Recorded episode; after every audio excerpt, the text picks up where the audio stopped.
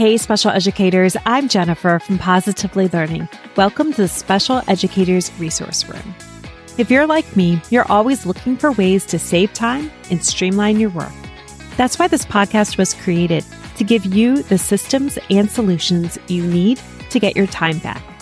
Tune in for tips, tricks, and tools that will help you manage your workload and make the most of your time.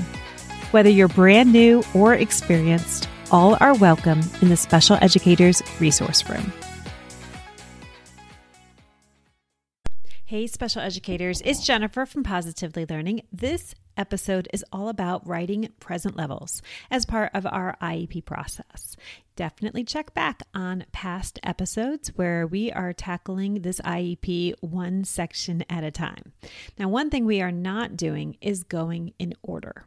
And by in order, I'm referring to the IEP meeting agenda, what happens at the very beginning of the meeting, going in order all the way to the closing. Now, that does bring me to my first question for you. When you are sitting down to draft an IEP in preparation for a meeting, where do you begin? Do you begin at the very beginning of the IEP and work your way through? Or is there another order?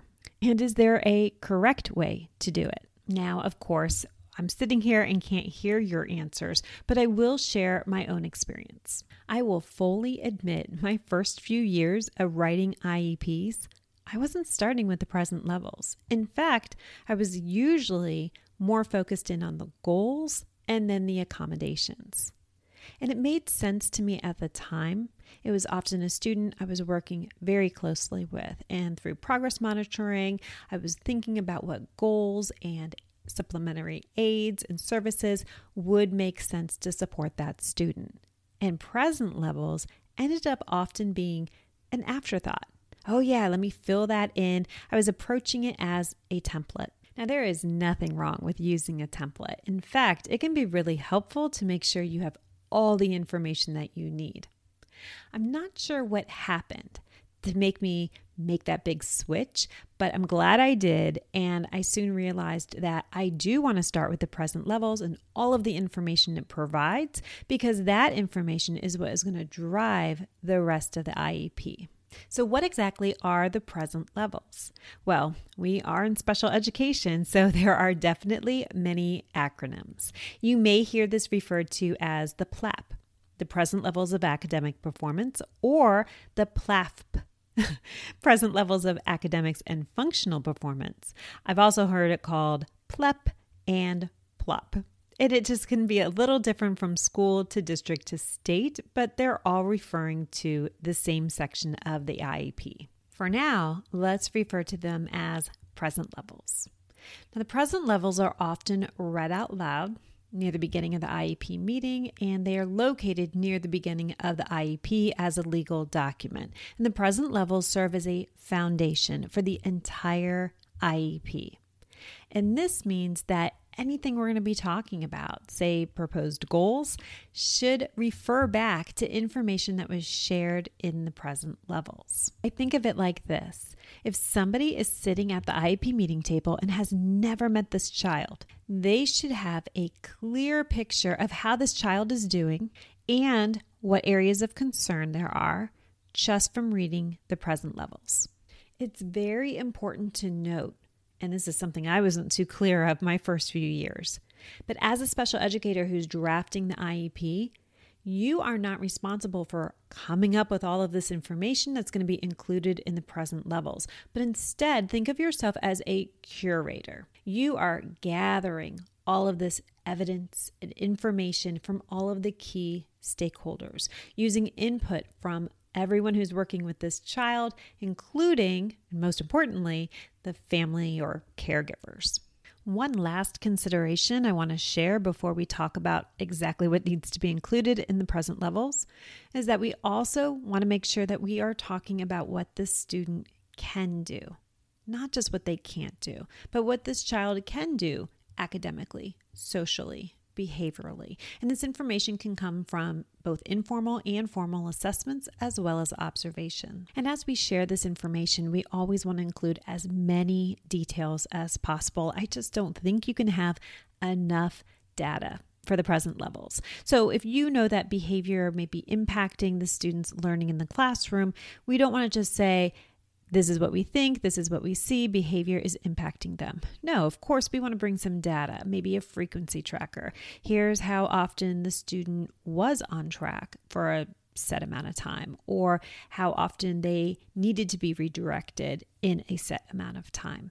I always think those numbers speak as loud as possible so that it just doesn't sound like a casual conversation or worse, a opinion. And if there's a specific area of concern, that you want to make sure is addressed in the meeting. Maybe it's the reason the meeting was initiated in the first place. You definitely want to include that data in the present levels that you can refer to. And this data should reflect the student's current levels. So this could be coming from test data, observations, the result of initial evaluation, or baseline data. Also, want to make sure we're using objective measures whenever possible. So we just did a behavior example in collecting data. Now let's let's switch it to academics.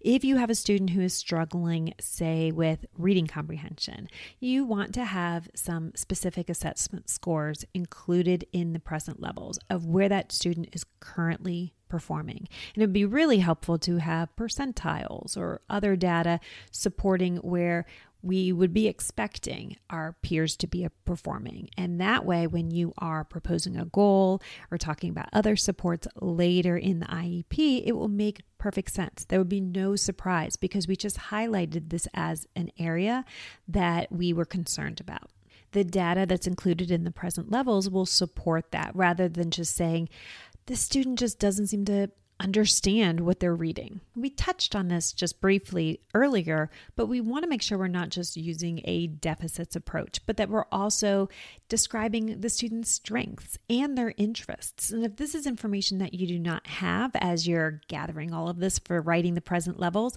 then at the IEP meeting, be sure to ask the parents or caregivers or guardians about the student so that we can just learn more. And this information can really help guide when we are making those important decisions throughout the meeting.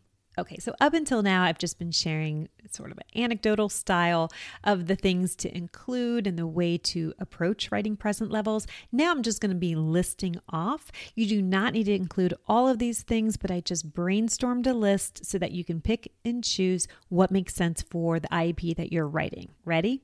All right, let's start with academic assessments. So you can be pulling from both formal and informal assessments. Now, I worked with younger students, so thankfully we didn't have too many standardized tests at that age group, but we did take the NWEA MAP test, so I can pull data from those areas. And what's really helpful with that is, of course, there's information about percentiles and what grade level expectations there are. So that's information I can share on how the student is doing currently. I also want to include, whenever possible, some classroom based data. I find that is so helpful because that's usually coming from the general education curriculum. So whether it's a unit assessment, teacher created assessment, one year we used a big box curriculum and there were some diagnostics in there. Then you also may have some district level tests or benchmark data that you could include. We also did reading levels at our school. We used the STEP assessment from University of Chicago, so that was a additional data point. One unwritten rule that we had at our school is that if you are proposing a goal in a area or bringing up a concern, that you should have at least two different data points. So, whether it is something formal, informal, or classroom based, whenever possible, have at least two. And I think that is a really great tip because we know if we're just bringing NWEA data and it's showing something for that reading comprehension, I don't know if you've ever observed kindergartners taking the NWEA, but sometimes I think that data might not be as accurate as we would hope. Another area to consider is looking at progress reports or progress statements, whether academic from general education teachers or if it applies, related service providers. And then looking at behavioral data. Is there anything that's being collected at the classroom or grade level or school level? Is there any data you can collect? Is there any disciplinary data if office referrals was something that had happened? And we as a school always included attendance data. And whether it was showing positive attendance or not. We always included it, and I think it was a really good idea.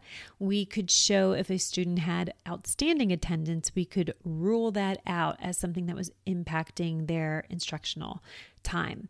Or just the opposite, if they were missing key pieces of instruction, we could not necessarily prove that they were there to receive their education. So that was really important information. Another area to consider is any health related concerns. That could be vision, it could be asthma. There was one year that we had our school nurse attend several meetings and bringing data about different office nurse visits, and it was so helpful to have that information. We do want to include students' strengths, students' interests, and areas of concern in the present levels. If it applies, we want to state the student's disability and we want to discuss the impact of that disability on progress within the general education setting. All right, so that's a lot. You are still listening. Thank you very much. Maybe you were thinking, great, I wasn't feeling overwhelmed before, but now I sure am. And I do fully agree. It is a lot. And I tend to bring more data than I probably need.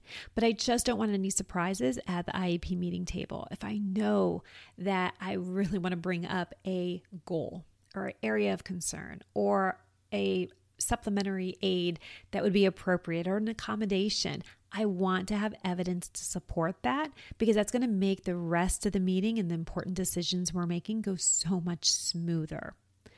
Now, there are some ways to make this a little bit easier. I am a huge fan of using cheat sheets or templates to save time, and I also highly recommend plagiarizing. Now, not plagiarizing other people, but plagiarizing yourself. So I did not have a model to refer to for present levels. So I sat down and I spent quite a bit of time, a couple of hours, writing the best present levels that I could, including all the information. I then asked for some feedback, made some tweaks to improve it, and I came out with a pretty good finished product. Then I turned it into a template. What I did is I took out the identifying information and I had a fill in the blank template. Basically, I just was plagiarizing myself every time I sat down to do a new present levels. And it not only saved me time, but I also think it just made it a better document because I had spent so much time initially. I had all the information, probably more information than we've ever considered putting in. But that way, when it was a template, I could use it almost like a checklist just to make sure I've got it all in there. I did put an example, a few examples of present levels um, template styles in the big special educators bundle. But hopefully, you may have a model that's provided to you at your school or district. And I'll be sure to put some links in the show notes. I have a blog post all about writing present levels, and you can get all of the details in one place. As we close, I want to mention again, because it is so important, that as the special educator drafting the IEP, the sole responsibility of writing the present levels and going into the classroom and collecting all of the data is not only your responsibility, it is a team effort. Think of it as you are the gatherer of information or the curator. An art curator at a museum has a lot of background knowledge about art history, but they're not necessarily painting the pictures. Instead, they are gathering up all of those masterpieces, making a display for the general public to come and enjoy and get information from. That's what your role is with present levels. So, what you could do to make it a little bit easier is have some draft emails. And 10 days or two weeks out from the meeting, you could send those emails to everyone that it applies to related service providers, general education teachers, asking them for that data, return it to you so that you can curate that information when you're writing the present levels. What we don't want is a scramble to get in the classroom and collect data that wouldn't even necessarily be the best information if it was all on your shoulders. Instead, we want that more holistic approach to writing those present levels. So it is a team effort and you are spearheading it, but it is not your job to write it from start to finish. I hope that is helpful to you. Please let me know what you think. I would appreciate the feedback, and you'll have to let me know which section of the IEP should we tackle next. Until then, take care. Thanks so much for tuning in, and I'm dying to ask, what'd you think? Be sure to hit the follow or subscribe buttons so that you never miss an episode. You can find the show notes and links for everything mentioned in this episode at positivelylearningblog.com. See you next week for more special education solutions.